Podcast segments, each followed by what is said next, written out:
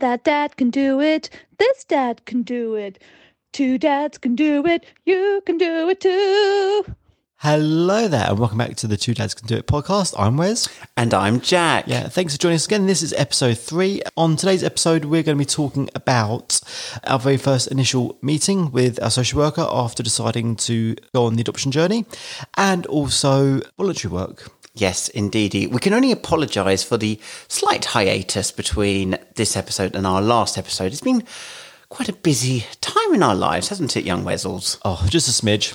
Just a smidge. Since we last recorded our episode, we have, aside from the madness that was 2020, dealing with a pandemic, adopting a child, we have also moved house. We, yes, we have upgraded. We are now slightly bigger, quite spacious. Um, so there's been a lot of boxes to unpack. It's taken us through most of uh, November, December, and January. But finally, all our ducks, our proverbial ducks, are in a row. We feel that yes, we are ready to continue on with this little podcast. Which um, thank you very much for all those people who have uh, spoken to us and wrote nice messages about it. We very much appreciate it, and uh, hopefully uh, going forward in 2021, despite the joys of being in lockdown yet again, uh, we endeavour to be a little bit more frequent, shall we say, with dropping the odd episodes. Yep, absolutely. That is that is the aim, and and as discussed previously, our aim is to break break them down into bite-sized chunks of the process, and in a nutshell, kind of sharing our experience of our journey and any tips and advice that we can give anyone going through their own journey. So, when we had finished our last episode, we had taken a plunge. We had felt that our local authority was the best agency to plump with. It was literally on the way home from that information evening, wasn't it? Yeah, we There and then, we just had that feeling, didn't we, in the gut? Yeah, we had, Indeed. we had the gut feeling, and I think I made the call, didn't I, that very next day, didn't I? you certainly did. Yeah. So, so what happened was, uh, made the call to register our interest, to wanting to start the journey, and then from there, a, a meeting was arranged with the social worker to come into our house and kick things off, really, isn't it? And get the, get the ball rolling. Yes, so I think it's here that we should take a moment to explain what our life was up at that point. We had both been, we both had regular jobs. We had a lovely little, our previous home uh, was a lovely little two bedroom Victorian terrace uh, in a nice little town in southeast England.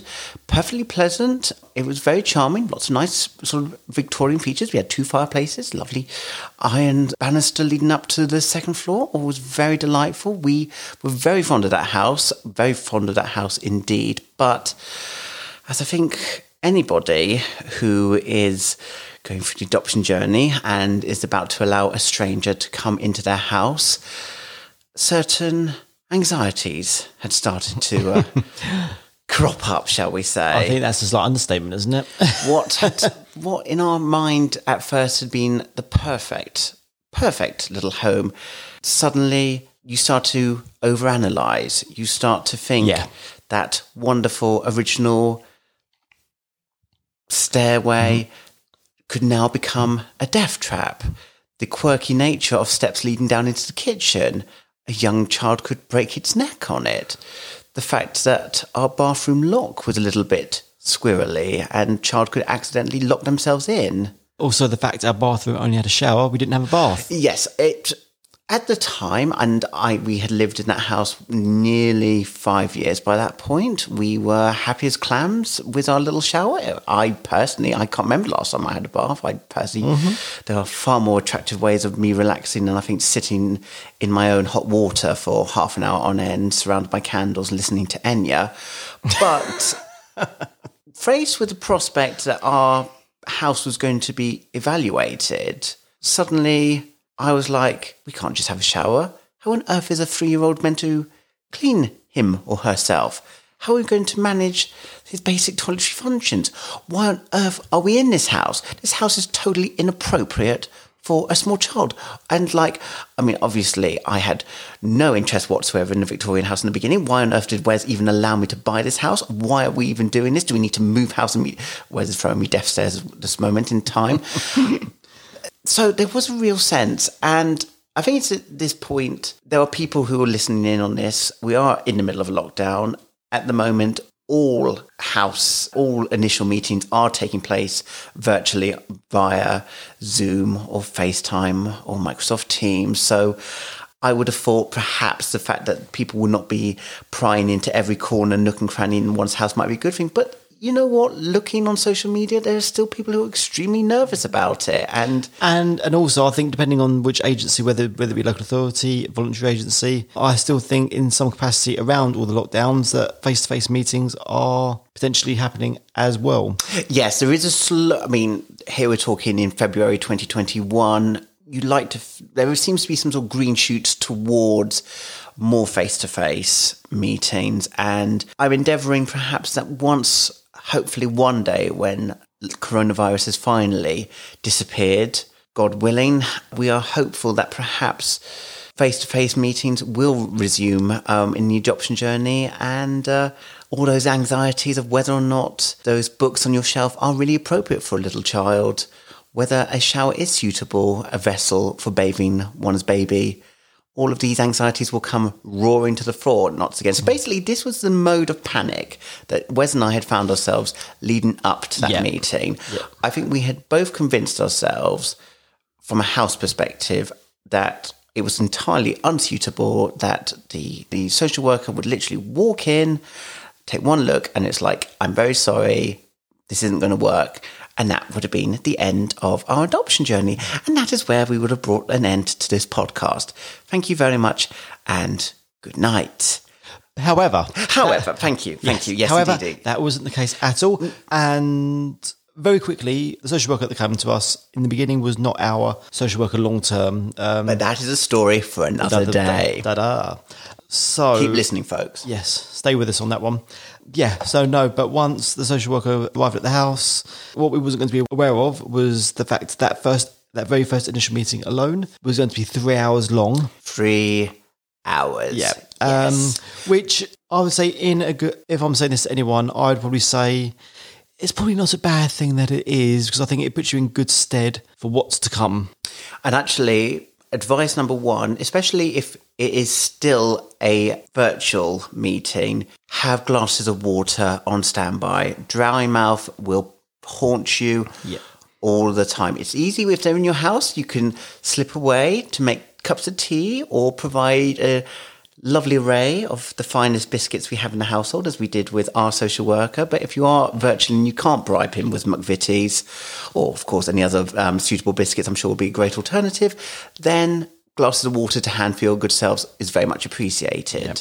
From that meeting as well, what I was going to say was going back to what we were saying in the beginning, is that once the social, social worker arrived, I think we knew very quickly that all our initial anxieties went away. Yeah. Yeah, it was not an issue. The social worker came in, he had a very quick look around the house, he wanted to just get a feel for the place. Then it was very much about us. Yeah. It was very much about us. And guess what? He went for a toilet break twice during that three hour meeting. And not once did he come downstairs like, I've just noticed there's no bath. This is the end. Yeah. He was quite comfortable in that in our bathroom, and whatever he did there, it didn't deter him from selecting us as suitable parents. Oh, I'm just saying, just saying. It was going through my mind. I literally, it was the tour through the house. It's our lovely lounge. Please notice the original fireplace. Look at this lovely sized dining room with the high ceiling, kitchen. We've had it recently uh, redecorated. And then, of course, literally, here's the bathroom. And moving on to the two bedrooms. Thank you. So, yeah, so I was slightly uh, concerned, but the fact that he enjoyed his time in the bathroom, I was happy. there's a lot of bathroom chat going on in here. There's, this is the last time, just to clear, he was happy with the bathroom. And to be pointed out, in our new home, we have got ourselves a lovely bathtub. So all bath concerns are now nil and void. Thank you. Indeed, indeed. Yeah, the meeting, yes, it's a very quick look around the house. It was basically chatting about us. He asked about us kind of personally, Yeah. what makes each other tick, Yeah. what we find interesting about each other, hmm. what we find, I don't know, attractive about each other. I think, I'm just, I was thinking, really, I'm thinking, there's, there's several questions like that, wasn't there? It's interesting because from speaking to other prospective adopters and to family and friends who are not familiar, shall we say, with the adoption journey, there's a lot of sort of preconceptions as to what are social workers looking for. What are the sort of parameters? Uh, Do you need to own your own house? Do you need to have a partner? Do you need to do this? Do you need to have that? Basically, the rule of thumb is you can be a solo adopter, you can be in a partnership. That it doesn't matter either way. You don't even need to own your own home. You could be renting. The main things that they ask is that if you have a child, they must have their own bedroom. Yeah. Uh, if you have a child already, that there is a gap of is it three years? I think it's three years. Yeah, off the top of my head. It's three years um, between ages because I think they would like to have sort of sufficient gap, and obviously different children at different ages have different needs, and they don't want to place a child with another child of very similar ages with sort of competitive needs, shall we say. You have got to have at least uh, be a non-smoker, and that includes e-cigarettes for at least six months, and ideally you should be in employment, steady employment. If there's any sort of issues with jobs or if you're issues about being made redundant, I know especially with COVID at the moment, there's a lot of talking about being put on furlough. That has provided a bit of a spanner in the works for certain prospective adopters. But generally, anything else, it's pretty much all fine. I also also if you're at the stage of you're you're thinking about you made the call. Okay, yes, adoption is for us. We're, we're going to make a start on it. Um, but then if you're considering doing any work to the house, um, the advice is, um, which most agencies will say to you, if you're doing any major work, maybe you're extending the house, you you got you you're planning to completely refurbish your kitchen, bathroom, etc., etc. Um, the advice is is to get all that work done before you start the adoption process, uh, because the process is in depth. There's, Yes. there's a lot to it. There's a lot to get through, and also they kind of ideally don't want a child coming to a house that's then going to be unsettled with lots of work going on. They'd rather, obviously, in the ideal world, they would like a child coming to a house that's complete, got no obstacles in the way, that's got no upheaval yeah. to to come. So yes, so if you're thinking of uh, okay, we're going to start the journey on X Y Z, and but then we'll get the kitchen to get the new kitchen done. The advice would be uh, any big work to your house, um, do get it done prior uh, to your adoption journey, um, because I think that'd be that's because I think I think I think from from an agency point of view. Uh, that'd be looked on looked upon more favourably. That's the case. Absolutely, absolutely. Um, I have touched in some ways at great length about my concerns with uh, the state and certain quirks of our house. But I think for me, on a personal level, and I think this is something that is sort of shared with other adopters that I've been speaking to, is concerns about we live uh, in Kent and I grew up in London. So my closest family is my mum, and she lives about an hour's drive away. We didn't have a great sort of friendship circle in our local town. We just moved because it was cheap house prices and it was a good commute to our work. So we were very fond of our town, but we didn't have a big social network there. Yeah. And there was a concern Wes's family were dotted all over the place in Buckinghamshire, North London, Essex. So there was a real concern of would a social worker not look at us too fondly because we didn't have a close knit family circle. I was a product of a single parent family. My I did not have I do not have any contact with my father, so there was always that concern of was my family unit strong enough to for an adopted child to come? Would it be a case of they'll be missing out on having grandparents and I'm an only child? Would there be no there's no uncles and aunts on my side of the family?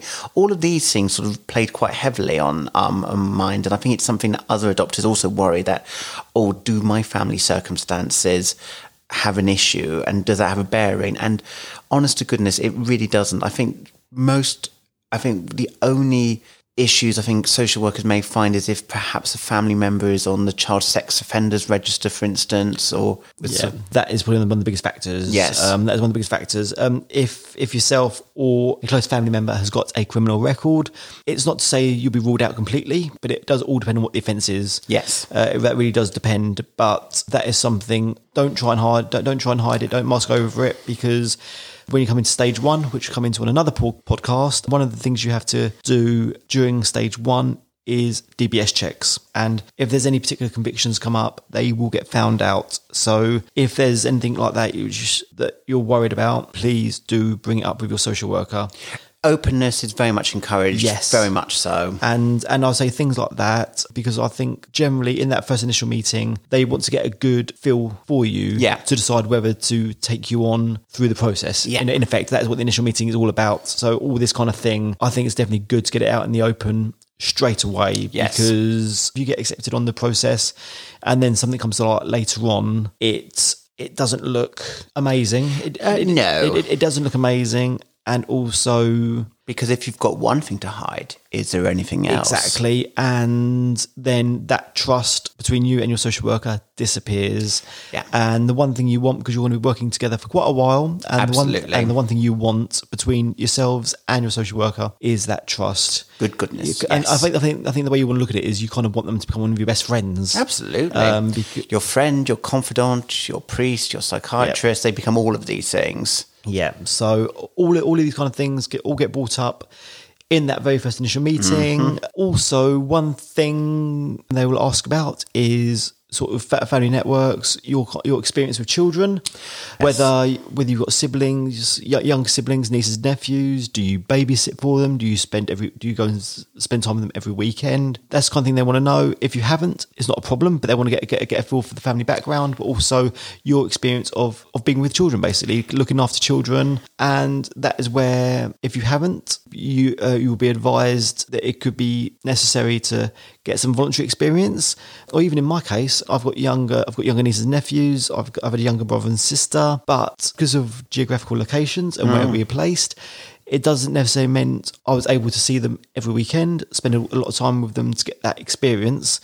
So, and Jack being an only child as well, um, we were advi- we were advised to get voluntary experience. Let's we'll just put a sort of small pin in that just for the moment to sort of elaborate on that a bit more. Yes. Because when we were speaking with our social worker, house tick tick tick tick tick, our background, family, tick tick tick tick tick. We were working, we had good jobs, we had a regular income, tick tick tick tick tick. All the things, lack of bath, not an issue whatsoever. All of these things completely were, you know, not problem at all until we did come, as Wes says, to the slight elephant of the room, which was our slight lack of experience with children. Now, with that, we we thought we would get ahead of the game, thought we'd be proactive. Hey, look what we've done here. An organised voluntary experience. How marvellous. Look at us. Enthusiastic, eager to get going. And we had kind of preempted that would probably be the big Yes, uh, but, but but also because we was going to mention about younger nieces, and nephews, younger siblings, etc., etc. We thought you never know that may well be enough, and we can make it work. So of course, the social worker asked about our, our what we're doing for voluntary work, and, and and through some research online, one thing that was suggested to do was volunteer at a children's contact centre. What is a children's contact centre, Wes? Well, as you asked, uh, a children's contact centre is it's a supervised environment where, in our one in particular, it's a supervised environment where the absent parents can come and spend two hours each session with the child that they do not live with. In- Or in- children? yeah, child slash children. It, it could be the mother, the father. It so yeah, it's a supervised environment where it's safe. It's very child friendly.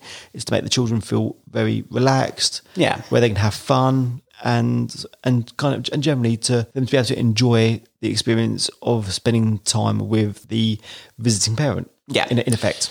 Contact centres sort of come in sort of all different sort of shapes and sizes, but ours was sort of very diverse um, in terms of age ranges. Youngest were um, the youngest child that we've had was a baby of six weeks. The oldest were teenagers of 16, 17. Uh, the circumstances of why um, a parent would come to contact centre um, is very varied. Everything from very bad breakups to issues with drugs, with um, their general issues um, in their life, all sorts of different reasons. Some of them self referred themselves, some were via the courts. Um, if anyone remembers the end of Mrs. Doubtfire, slight spoiler alert, in the last court scene where Robin Williams was to be given supervised contact with his children. That's basically what contact is. The idea being that in time, if a parent has had good contact over a period of time with their child or children, provisions will be put in place for the child to meet outside of the contact centre and they could have time outside in town doing their own thing. And then eventually the goal would be that the two parents would come together and they would have a co parenting put in place for their child and it would all be very happy. So that's basically something. That's it in a nutshell. Yeah. yeah. But uh, say we we found the contact center, and for us, we thought, you know what, this will work perfectly because it's two Saturdays a month. Yeah. In, in the case of our one, which we are still volunteers at, actually. Yeah. It's the, the first and third Saturday in each month. On a Saturday afternoon for about three hours on those on the two Saturday afternoons, we thought, you know what, that is perfect. It's on a weekend. It's in the afternoons. We can still have a lay in. We haven't got to use holiday up from work Mm-hmm. to to do it either. So it's win win win win. We so of course we mentioned all this to our social worker, feeling very pleased with ourselves, Very Ve- much so. very smug we were. Gold stars for Um, us. However, his fear was that the voluntary work is more of a supervisory role and not and not necessarily a hands-on role with the children per se. So we did. so we did. so we did. Ooh. So we did have a slight fear. We'd be like, "Ooh, okay, but he, he he went away with that, and he was like, you know what, leave it with me. I'm going to mention it to my manager and come back to you. What we done is we did get on the we could got the ball rolling again quite quickly. Yeah. and we then approached one of our local nurseries, which actually one we had approached several months prior, wasn't it? So Yeah. se- several months prior, but at the time they couldn't take us on because No. they were had, I think they had some apprentices or something on at the time. They couldn't accommodate us as well. So, the, so of course, the, the, the meeting with the social worker was in was a hot July day, wasn't it? It was a hot July day, Um, Very hot July day. And once this happened, okay, I thought right, okay, let's get the ball rolling again.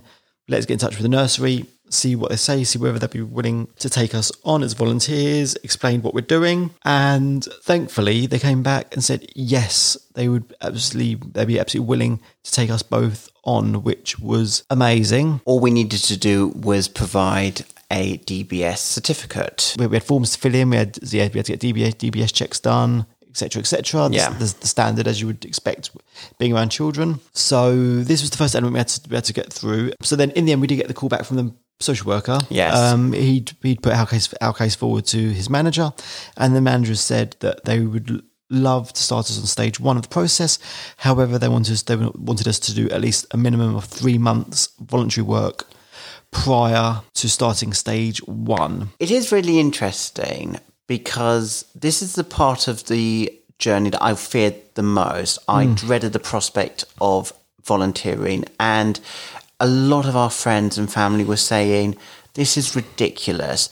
If we were having a child biologically, we would not have to go through this rigmarole. Parent, mothers, fathers, have, you know, have babies without having to prove that their worth as parents, which there is perhaps some sense of validity. However, as we will explain in due course, it was an incredible experience for us both. I was going to say actually that I was very skeptical about doing voluntary work. When researching about adoption in the first place, I was thinking, okay, if we need to do that, I don't see what we'll get out of it. No. Literally, how what are we're going to gain from spending an hour a week with children we've never met before, Mm. Yeah. that no relationship to, no bond with. Absolutely. What are we going to get from that? I just couldn't get my head around that at all, and I was so skeptical about it. Really skeptical. Yeah, yeah, but you know what? It was probably one of the best things I think we've done. I think I think you'd agree Yeah. with you. And what surprised me was is how quickly you do create bonds. Yeah. with those children, and you try and see the figure that they see you as. Yeah. I think, and I think it tells. I think it tells a story for itself actually. Mm. But yeah, but the experience was definitely invaluable. I think it's from the nurturing. I think it's understanding children, sort of how resilient they are Yes. kind of learning about chil- children's needs, how individual children are, and Mm-hmm. Very and- much and so. each child in that room has got different needs. Yeah. Some just want cuddles. Some just want reading to. Some want to chuck you in the sandpit. Yeah, I mean, Um, it's it, it varies rapidly, and and I, and I think that's that's one of the biggest learning curves. And what you pick up from it is children. If every child is different, and every child's needs are different as well. So just to explain, I worked Monday afternoons. There was three groups at our nursery. There was teenies, toddlers, and Preschool. Thank you. I was in toddler group, so that was two to three years old, and Wes was in preschool, and that was three and above. We basically had told the nursery at that time our age range that we were looking at was between one and three. So I said, perfect. It makes sense mm-hmm. for you to go, one of you to go into toddler room, one to go into preschool, so you'll have an experience of both. Certainly, the first day I walked in, I was utterly bricking it. If anyone has seen Toy Story 3, where the toys end up in a nursery and literally there's the sort of the more grown up room which is a bit more civilized and then there is literally the younger room where the kids are feral and literally just go mad. That was how it sort of felt. I remember opening the door and literally 20 little heads just turned with 20 pairs of beetle eyes just looking at me. It's like good god. Yep. How is this going to work? But I will say, as Wes has said, you bond, they become your own like little sort of, they become, Surrogate children in a way, don't they? it is like the Yeah. emotion of it. I Yeah. ended up working there every Monday for a year and you go through every sort of emotion with them. I, and one thing I will say, and terrible, I'm literally made every cardinal mistake you could imagine.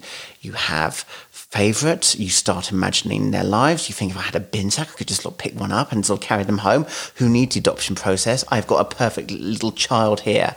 Um, I had three children in my group that I was extremely, very, very close to two boys and a girl and I was very lucky. I had the girl throughout the whole her year in toddler was basically the year I was there. So we started together in toddlers, and we finished as she was going to preschool.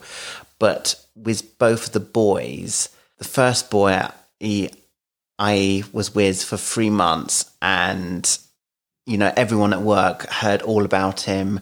They they knew how much I literally this kid. He just we just clicked.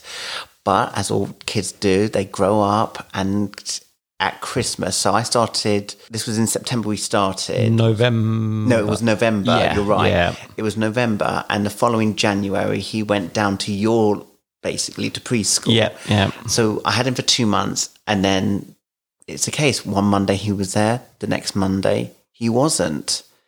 And which was fine. I knew about that. But obviously, he's only just tur- turning three. He doesn't understand that. So the first day he's in preschool, he sees me, I see him, we play together. It's a beautiful, wonderful thing. And then after an hour, it's time for him to go. I have to go to a different area for toddler tea time. He has to go to a different area for preschool.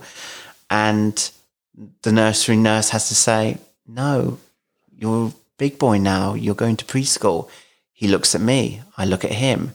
His lower lip starts to tremble. My lower lip starts to tremble. His face starts to sag. I'm like, Oh my goodness. Oh my goodness. I don't think I can deal with this. And then he's literally there, just a pool of tears in front of me. It takes two nursery nurses to prise his fingers off me, grasping the air where I was stood. And I'm like, this is just, this is like, this is like mm. life and death. This is like, emo- I am literally, the emotional attachment I had to these children is incredible.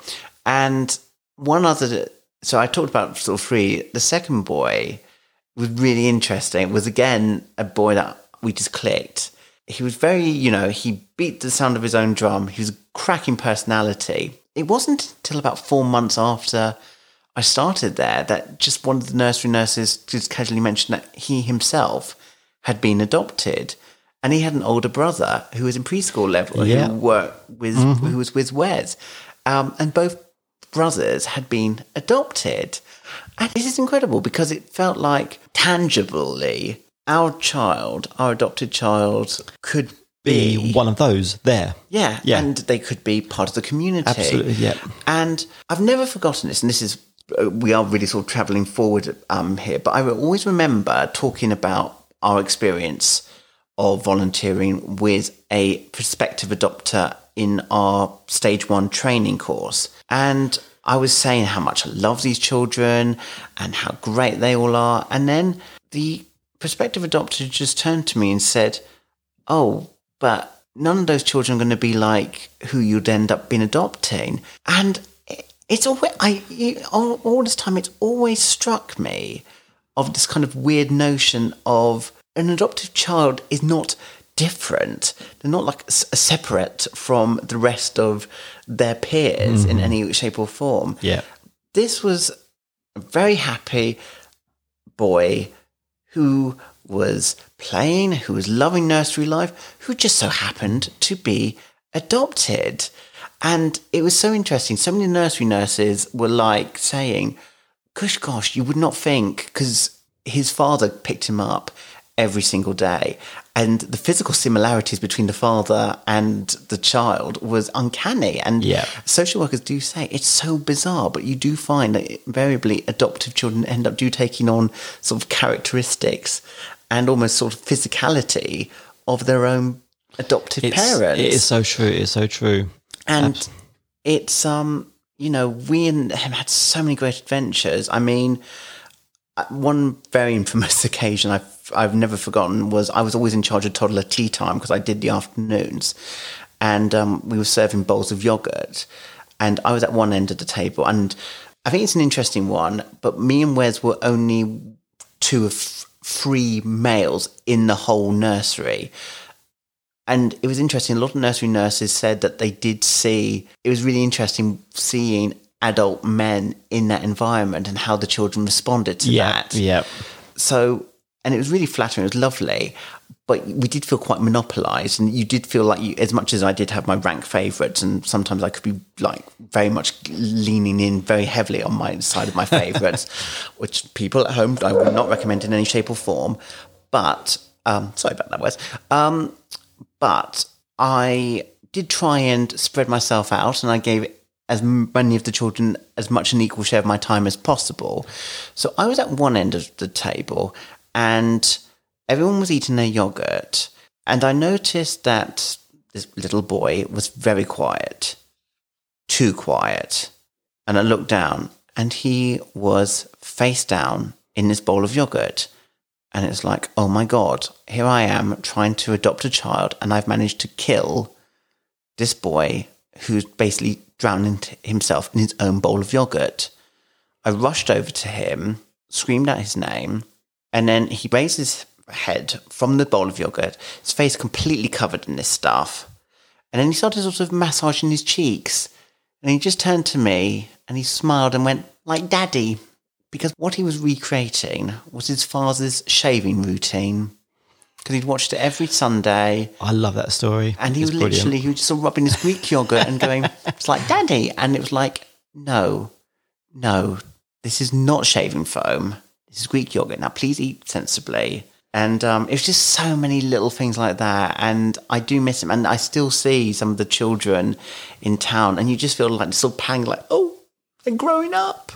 It's so true. It's like, and some of them are like now four and five, and they're like on scooters, and they're in their little school uniforms, and it's so hard to describe. I learned, we learned so much about it, and I think I'm from both sides of the volunteering. As much as our social workers all poo-pooed the contact centre, one of the great things about working at the contact centre, especially, was it gave us a huge access to a wonderful group of ladies who ran it, and our social group has grown exponentially in our local area. and and they all become or have become dear friends of ours. Yes, and surrogate aunts yeah. and grandmothers. Yep. They have all love our little boy and they've taken such interest and gifts and they are wonderful and it's so But, but I'll say also, as we haven't explained, even though the adoption team weren't keen on the contact centre, but we still went ahead with it. we did. Well, yeah, as well as the nursery, we decided to do the to do the contact centre and the nursery. Yeah. at, at the same time. Which you know what the contact centre, the contact centre on its own wasn't favoured upon because of the lack of experience. Um, But for us, it in the I think in the long term, it looked it was looked upon it was looked upon very favourably because, and I think the one way we explained it, and I think it was perceived as well, is yes, we've got the nursery, we've got all the all that hand, pardon the expression, hands-on time with the children, Yeah. say in their educational environment and doing all the day-to-day things with them. Hmm. But what the contact centre gives you is the other side Yeah. of the family spectrum. That yes, you see the children in the the mask of nursery. That every child there they're having fun, starting their educational journey. Yeah. but It's a much more civilized yes, environment. but, but but I say what you don't see is backgrounds to those children. Family interaction. Yes, that is what that is what you don't see. But uh, but with the contact center, what, oh, good God, yes. what that what that gives you, that kind of gives you the other side of the whole story. Yeah. so you're seeing children one side, but then you're seeing the whole family side of children from the other end, and what their setup and what their setup is as well. So for us, and the family dynamic. And it's so interesting because when I was speaking to friends about it, I think the preconception was all the parents were like cast offs from the Jeremy Kyle show. And it really doesn't. Families come in all shapes and sizes. It defies background, it defies class, it defies so much. It is a very diverse group of people and families we have at the contact center. And it is interesting how different people operate as parents, how they sort of look at their children, how children respond to them, Yeah. dealing with sort of very highly charged emotion. And it's really fascinating microcosm hmm. of life as a parent, which you get there that you I didn't find you get necessarily in the nursery. So I think both volunteering, both at the nursery and at the contact centre, actually they were both they were different sides of the same coin, and I think they complemented each other quite nicely. absolutely, absolutely, and and and I think that was something that came through in our report. Very much and, so. and it was looked upon very positively, positively as well, because because we could have so easily said, oh well. Then, then, then they're not that happy with the contact centre. It's not going to give them exactly what they want, so we don't need to worry about it. We just do the nursery. But looking back on it now, and the fact we're still with the contact centre Very team much, as yeah. well, because it's become it's really it's become part of us. It's, it's Oh, become of yeah, our warp and weft yeah, of our life. Yeah, and and first of all, um, please let me say that don't feel you have to when you, if you have to volunteer that you're doing what we're doing by continuing to volunteer. that, that- that is not part of the journey at all Yeah. by any stretch of the imagination. But for us, as Jack mentioned there, that the, the ladies who also run the contact centre with us.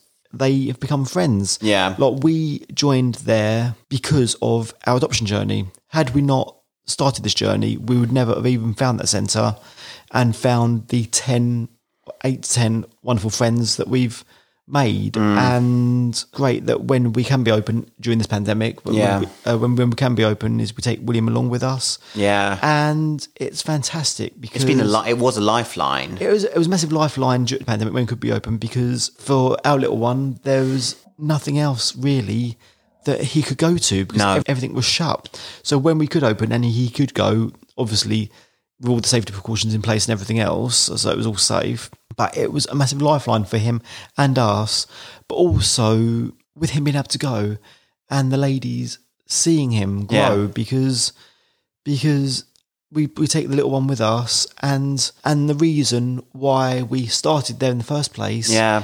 is there with us and it just brings the whole thing to life We sort of come full circle. yeah massively And also, obviously, we are in the middle of a lockdown, so things are still precarious. Mm-hmm. But we have registered a place at the nursery that we volunteered at. Yeah. For little bubs. Obviously, we know the staff very well. They know us. They know our, about our son, our journey, and we have absolute 100% confidence and love for them all. And we know we are slightly biased, but there isn't a better place we can think of that we want to send him to. and actually the one thing i would say with that is one positive from doing voluntary work in a nursery is that if you're lucky enough for your child to be able to go there or you want your child to go there is is that you get to know how that nursery operates Yeah. inside out so from not not just from the staff but how that nursery operates, what they provide, what they can provide your child, mm. and you and there's no there's no better insight into a school slash nursery slash college yeah. than actually being there, being a volunteer there, spending two hours a week or whatever. You get to know inside out how they operate, what they can provide, what food do they provide.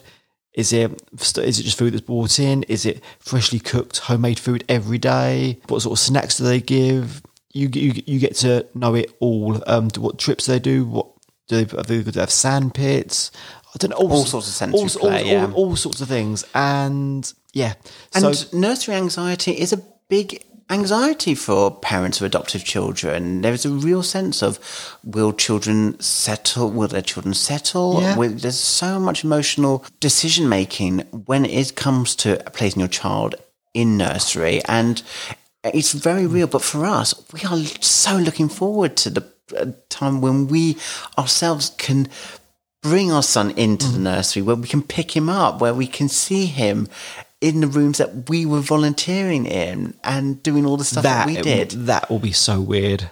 And like all the little children have their own little, um, their branded water bottles and little branded backpacks. Yeah. And I'm just like, even now, just thinking about him having his own little water bottle, it's just so exciting. So, that real issue of anxiety that many adoptive parents may have just doesn't exist for us because we are as ex- we are excited on our own terms of him going there because it just feels like it has brought everything to a beautiful conclusion really Yeah. And as they, even though we've got to know the staff, but some of the staff have become friends as Yeah. well. Uh, then they're still there. So, so we know really he's going to be spending time with friends. Yeah. In a weird way, but in an environment that we know inside out how it operates as well. Mm. So for us to be in that position, I think is incredible because because you don't always get a situation like that. Sometimes you're, you, you, you, for a lot of parents, they'll, they'll go and do a visit around, could try and get a feel for the Yeah. pla- try and get a feel for the place, and and find out as much information as they can in that one tour slash meeting before deciding. But you can get a better idea than actually being there. And I will say there will probably be parents who are listening to this thinking, Jack, where's I've got plenty of nieces and nephews. I do babysitting every Saturday. I do not need to volunteer. I- I've got better things to do than listen to this podcast. I'm going to go off and watch The Queen's Gambit, for instance. But what I will say is there will be a time when you have been matched with a child and the day will come where you have to begin introductions. And yes, we are in pandemic mode at the moment and you know everything in adoption is a bit squirrely at the moment, but there will come a time where you are going to have to walk up a driveway to a stranger's house, open the door to a place, an environment you are not familiar with, and a small child's going to look up to you, and this will be a stranger's child. You're looking down at them, and you have got to have bonds with this child. This is your child who you are going to adopt and love and cherish and look after for the rest of your lives. It is an overwhelming prospect. If and if you do not need to do volunteering as part of the adoption process, I would certainly suggest if you can, just do a few sessions at a nursery because Yeah. if you can walk in to a room, if you can basically have 20 children turn to you and run up to you and just dogpile you, and you are almost suffocated by a mass of toddlers. And if you can get those toddlers to look forward to you, the moment you walk in the door and they turn to you and they scream with your name, scream your name with delight, you know you've got them. Yep. And trust me, that ability to walk in and to get a child on your side will hold you in incredible stead when it comes to introductions. I was going to say the way I would look at it is a bit like a dress rehearsal. Very in a much way. so. Because I don't think there's anything, in terms of a scenario, I don't think there's anything closer no. to that. Because don't forget, if you are doing babysitting for your friends and your family, you are almost certainly going to be in an environment that you are familiar with, that you are comfortable with, and that child will be predispositioned to love you because their parents will have said, Here is Uncle Jack, here is Uncle Wes. Mm. Be nice to them, be kind to them, be loving to them, give them a kiss, give them a hug. Oh no, don't be shy, be nice to them. You are that. Toddlers at a nursery will not give you time of day. You have got to earn their love and respect. Friends and families, children do not have that. and in a weird way, whether we whether we staff there or just volunteers, but even the staff at the nursery, they have to create a bond with those children. Yes. because, uh, because all the children have got an allocated key worker. Mm. And yeah, if, if there's children that they're full time, which I think the majority of them Yeah. are, those children are in that nursery from seven thirty in the morning Yeah. till half six at night, five days a week. So the staff have to create bonds with those children. Those children are spending so many hours per day with that one person or two persons in the room, whichever or whatever the setup is, is that yeah, you have to create bonds with those children and and you kind of have to gain their trust and respect in the same way as your own child that you're about to adopt and meet for the first time in introductions. You're going to need to do exactly the same thing with them, but except on a permanent basis. And the emotional attachments are real and Massively, yeah. That is something you do not and I'm always amazed at how easily it is you can become emotionally involved and invested in these children. And um, it really did solidify doing the nursery. Any qualms or quibbles or questions I had about is this right? Can I be a good parent? Could I be a father? Especially as someone who never knew his father, who, Yeah. apart from his beloved grandfather, never had a father figure in his life. I had real doubts of was I cut out from it? But doing the nursery experience, I got that confidence. I knew I could do it. And it was beautiful. And I will never forget it. No. And I think, yeah, I think there's nothing more to be said on that, really. No, I was, and but also with the with the nursery, um, going back. So just go back briefly, just to Mm, why we, course. just, just to why we said about doing the contact center because of it being on a weekend, not having to use annual leave, Mm. etc., etc.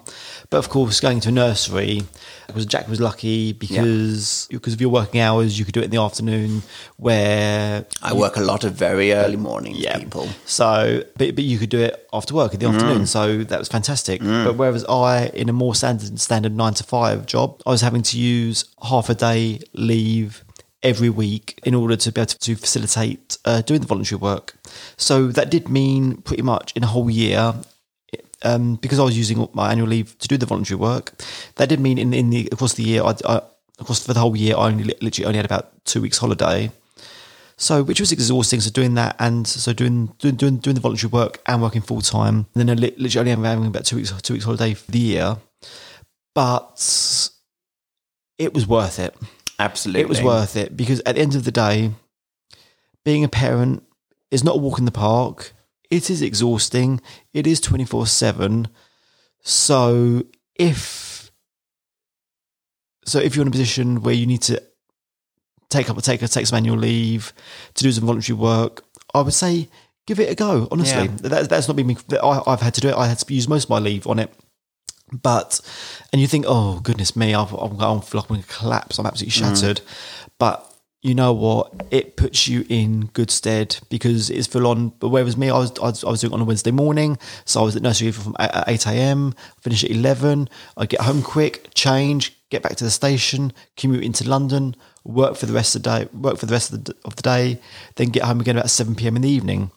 That was my Wednesday every week. It was exhausting, but you know what? It's again, is another. I think it's another element to it that would put you in good stead because um, if you're an, if you're going through going, if you're going through your adoption journey as a new parent, and I think as any, as any parent already would tell you, it is exhausting, and and I think it's a good Barometer, yeah, yeah, a I, I- yeah. I, th- I think it's a very good trial to have a go at, really, as well. Because it is full on, but as I say, it was worth doing because the experience we took away from it, as Mm. Jack mentioned, it's it's part that we will never ever forget. No. It was special.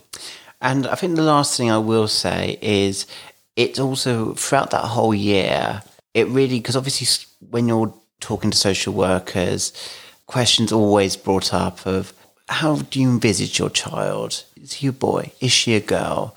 Age, sort of personality type, everything like that. They start talking about it. And it's so, I think it never occurred to me because I was not so familiar, but a group of 20 toddlers, it is a community in and of itself. You have hierarchies, you have the bosses, the more gentle children, you have the sort of almost like the mean girls clique. And there was a real mean girls clique in my toddler group. There was like four girls who lost that room.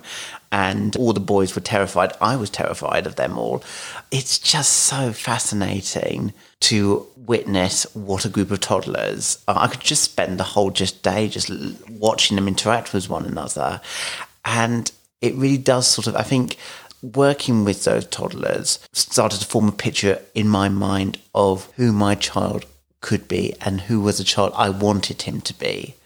As you may have gathered, I probably had a bit of a bias towards boys by that point because I did find mainly a lot of the boys in my toddler group were particularly lovable, but that might just be me. Um, I would say in preschool, I had I had a few of those as well. You certainly did. Yeah, I, I, I had a real mixed bag, but there was what there's one particular boy who I don't know. He took he took to me straight away, and obviously not being able to divulge information. But as time went on, the more time I was there, I learnt more, which explained a lot, and it, and that was special. And the bond created there explained really in itself explained why why I was doing the voluntary work there. So we spent a lot of time with him and bless him. And with him, and he, Wednesdays were nicknamed Where's Wednesday? Where's Wednesday, yeah. Where's Wednesday? It was nicknamed because he always knew. So he, that way, he always knew on a Wednesday that I was I was coming because Yeah. after after my first couple of sessions each day. He, was, he was going in and he was asking if I was going in that day. And they said, Oh, no, not today. On Wednesdays, Wes will be here. And so the nickname was Wednesday. So, so he, so he could link that particular day to me going and bless him. But if if he was outside and I had to, to leave, but I was working inside and he was outside, and the staff would tell me that bless him, he used to cry his eyes out when he realised I'd left for the day. And yeah, it was just so special. Then there's an, another little a little chap who was just adorable, mm. just adorable. He just loved hugs. He loved just wanting you to play with him, just wanting to sit on your lap. He want want to just be picked up. It was just yeah, he was just just the sweetest, calmest, loving boy. It's, it's just amazing. It really is. Yeah, amazing. So after, even though we ended up doing it for much longer than the uh, three months originally aforementioned by Yeah. the social worker's boss, after the three months, which ended up turning into almost over four months because part of the proof we had to get the nursery to start, do references for us so there was a lot Yep. of to and froing about getting the references because the manager in question was ill and she came back and then she had to write and then it had to be sent off to the social work, blah, blah, blah, blah. As you'll all know from adoption, there's a lot of bureaucracy and there's a lot of lot of waiting around for things to happen. But eventually, four months down the line of volunteering, social workers finally got the references, had their chat, and finally, We were good to go on stage one. this was uh, by that point. It'd been how long had it been I, since I- the original I was, I meeting? was going to say, I was going to say actually because I'm not, we're not saying it's like this for everyone at all. No. because because we we know uh, we know of one couple who literally from their on their journey from Yeah. start to finish, from when they started the journey to getting their match was nine months. The way they looked at it, if they said for them it was really quick, it was like a pregnancy. It was basically, Yeah, it was basically it was basically a pregnancy. But for us. Because there was a lot of stop starting with the volu- with the volunteering, Yeah. have, and having to get all the references for the and the DBS checks done for the More nursery. ducks in Um, a row. So for us, we had the initial meeting in the July. We then didn't help with the fact it was some middle of summer. Everyone's going on their holidays. Oh yes, So of course that held everything else up as well. So yeah. So and of course the whole time, the whole time we were conscious we've got to do at least a minimum of three months volunteering before we can approach them that we've done it. So yeah. So we had the initial meeting in the July. this is We- July 2018, wasn't? Yeah, that's Yeah, it's coming up to nearly three years now. That yeah. is insane. Uh, Yeah. it's crazy. It goes so quick, doesn't it? Um, yeah, so July 2018. We then started in the at the nursery in November 2018. Yeah. which is crazy, isn't it? In the November because they said wanted three months. We then approached them. Was it end of February, early March? Wasn't it? Yeah. Of 2019, wasn't it? To say we'd done three months because it was late. It was late November, I think. From we'd only we'd only been there about three weeks before the Christmas break. Yes, yeah, so it was literally end of February, early March. We then went back to our adoption agency and said, "Okay, look, like we've done three months." They then got in touch with the nursery, asked for references, and then we got the nod um, to start stage one. Uh, we then and then we started then we started stage one in the April. Yeah. wasn't it? And then we started stage one in April. So really, so from start from starting everything with that initial meeting in the July, we didn't we then didn't get through to starting stage one because of all the all the volunteering work and the to and fro and the waiting around. We didn't actually start stage one until the following April. Yep. Which when you look back at it now, you think, wow. So it's a lengthy process, ladies and gentlemen. But it as, really but, is. but as I say, that was how it was for us. That that that, that very first bit, of course. So for us, our journey felt longer because we had those for eight months. Mm-hmm. We had that eight month gap of volunteering and everything else around it. yeah. So, so that kind of added eight months onto our journey. Yeah. really. In hindsight, I think because we were so skeptical about the volunteering work, we thought, oh, will we have to do it? Let's just wait and see. But then hindsight is a wonderful thing, Of course. And if we was really, if it was to tell our younger selves going through it from the beginning again, and maybe to any of you who might be in a similar position, I would maybe say do some voluntary work before you apply on the on the to start your journey. Get get, get, some voluntary work under your belt mm-hmm. prior, because if you've got that, then that will cover that part, and that will help your process along. Obviously, keeping in mind not to date this podcast because we'd like to think that this is evergreen and will last forever. But we are obviously in the middle of a lockdown. A lot of for a lot of adopters, volunteering has been suspended for obvious reasons at the moment for social mm-hmm. distancing. So we don't know how long that is going to be the case. I think adoption agencies are, of course, taking that into consideration. And so whether or not a parent would have required volunteering originally, obviously due to circumstances, that might have to go away. But one likes to imagine that once things have returned to a new state of normality, the social workers will want volunteering to become part of a adoptive parents' journey again if they feel it's required. So, if at the moment it may feel this is completely redundant and what we're talking about is ache is completely redundant of a previous age, but one likes to think that one day you yourselves will end up having to walk into that nursery and get basically Yeah. leapt on and dribbled over and farted on by 20 adorable little toddlers. Bless them. God, love each and every one of them. Yeah, no, it was it was special. It was it was, it was, a, it was a great time. So, yes, and finally, after all of that, finally, our social worker called us up and said that we had been accepted finally on to stage one.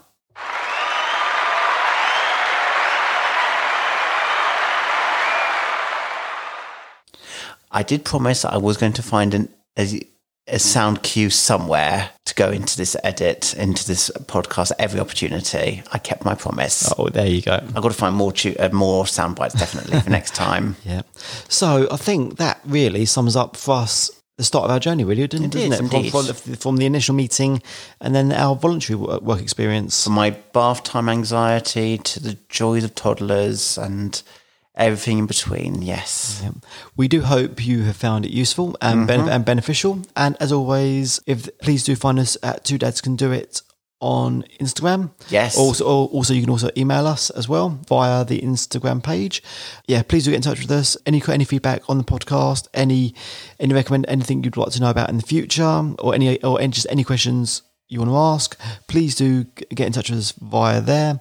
We'll be more than happy to answer anything you've got. And of course, as I mentioned, feedback for us is really important because we we're doing this to share our story and our experience, really, Yes. to help all of you. Otherwise, if none, if none of you are getting anything from it, then why are we doing it? Indeed. Why are we doing it? Yeah. So, so you can you can find us there, and then also on our Instagram page, we're sharing our journey through parenthood with our little bubs as we speak. Yes, at the moment, I've taken upon myself to do a picture a day across the year. So 365 individual posts about 365 moments of our life. Currently, I've done 33 of them, and it has been an adventure. It has been a challenge, but I've enjoyed And it's it. only just begun. Beautiful, Wes. Thank you very much indeed. Yes, beautiful. Thank you. Thank you very much indeed. Um, welcome. You, we'd love to thank our dear friend Lucia Richards for that beautifully sung little ditty um, at the beginning of the podcast. You can find her on Instagram at southsea.crib. Do give her a little look at her renovation of her beautiful 1912 Edwardian terrace. Can listen to this podcast on Spotify, Apple Podcasts, or wherever else you may be listening to your podcast. Please do uh, feel free to leave a review, a five star review on Apple Podcasts. Will raise our visibility on that platform, so we do recommend it. If you do like us, pretty please, we love you all. If you do that, thank you very much indeed. Enough begging now. Sorry, I will. I will do. I'll, I'll go back into my box. We're we're not, we're, not, we're not nominated for National Television Award here. No, we're certainly not. I don't think anything's up for an award in this current climate. No, it's true. Um, we endeavour. We will be back very soon. Not as uh, long a hiatus. I don't think we've got another house move in us for quite some time. Whatever again. No, absolutely not. Um, so we will be back very soon, where we will talk about our joyous adventures of stage one, where we had our first of our free of our training courses, where I nearly died. Um, I think I'm probably the first person ever to nearly die on adoption training. I will explain more in the next podcast. Honestly, if that's not a cliffhanger, I do not know what is. That's real duff duff, isn't it? We have to have another duff duff moment. You need a soundbite for that, don't you? Wes, we're about to sign off. So we will thank you very much indeed. We will come back with our next episode. We will find out how Jack nearly died on his adoption training. Duff, duff, duff, duff, duff, duff, duff, duff. Toodle pip. Bye bye. Bye bye. That dad can do it. This dad can do it. Two dads can do it. You can do it too.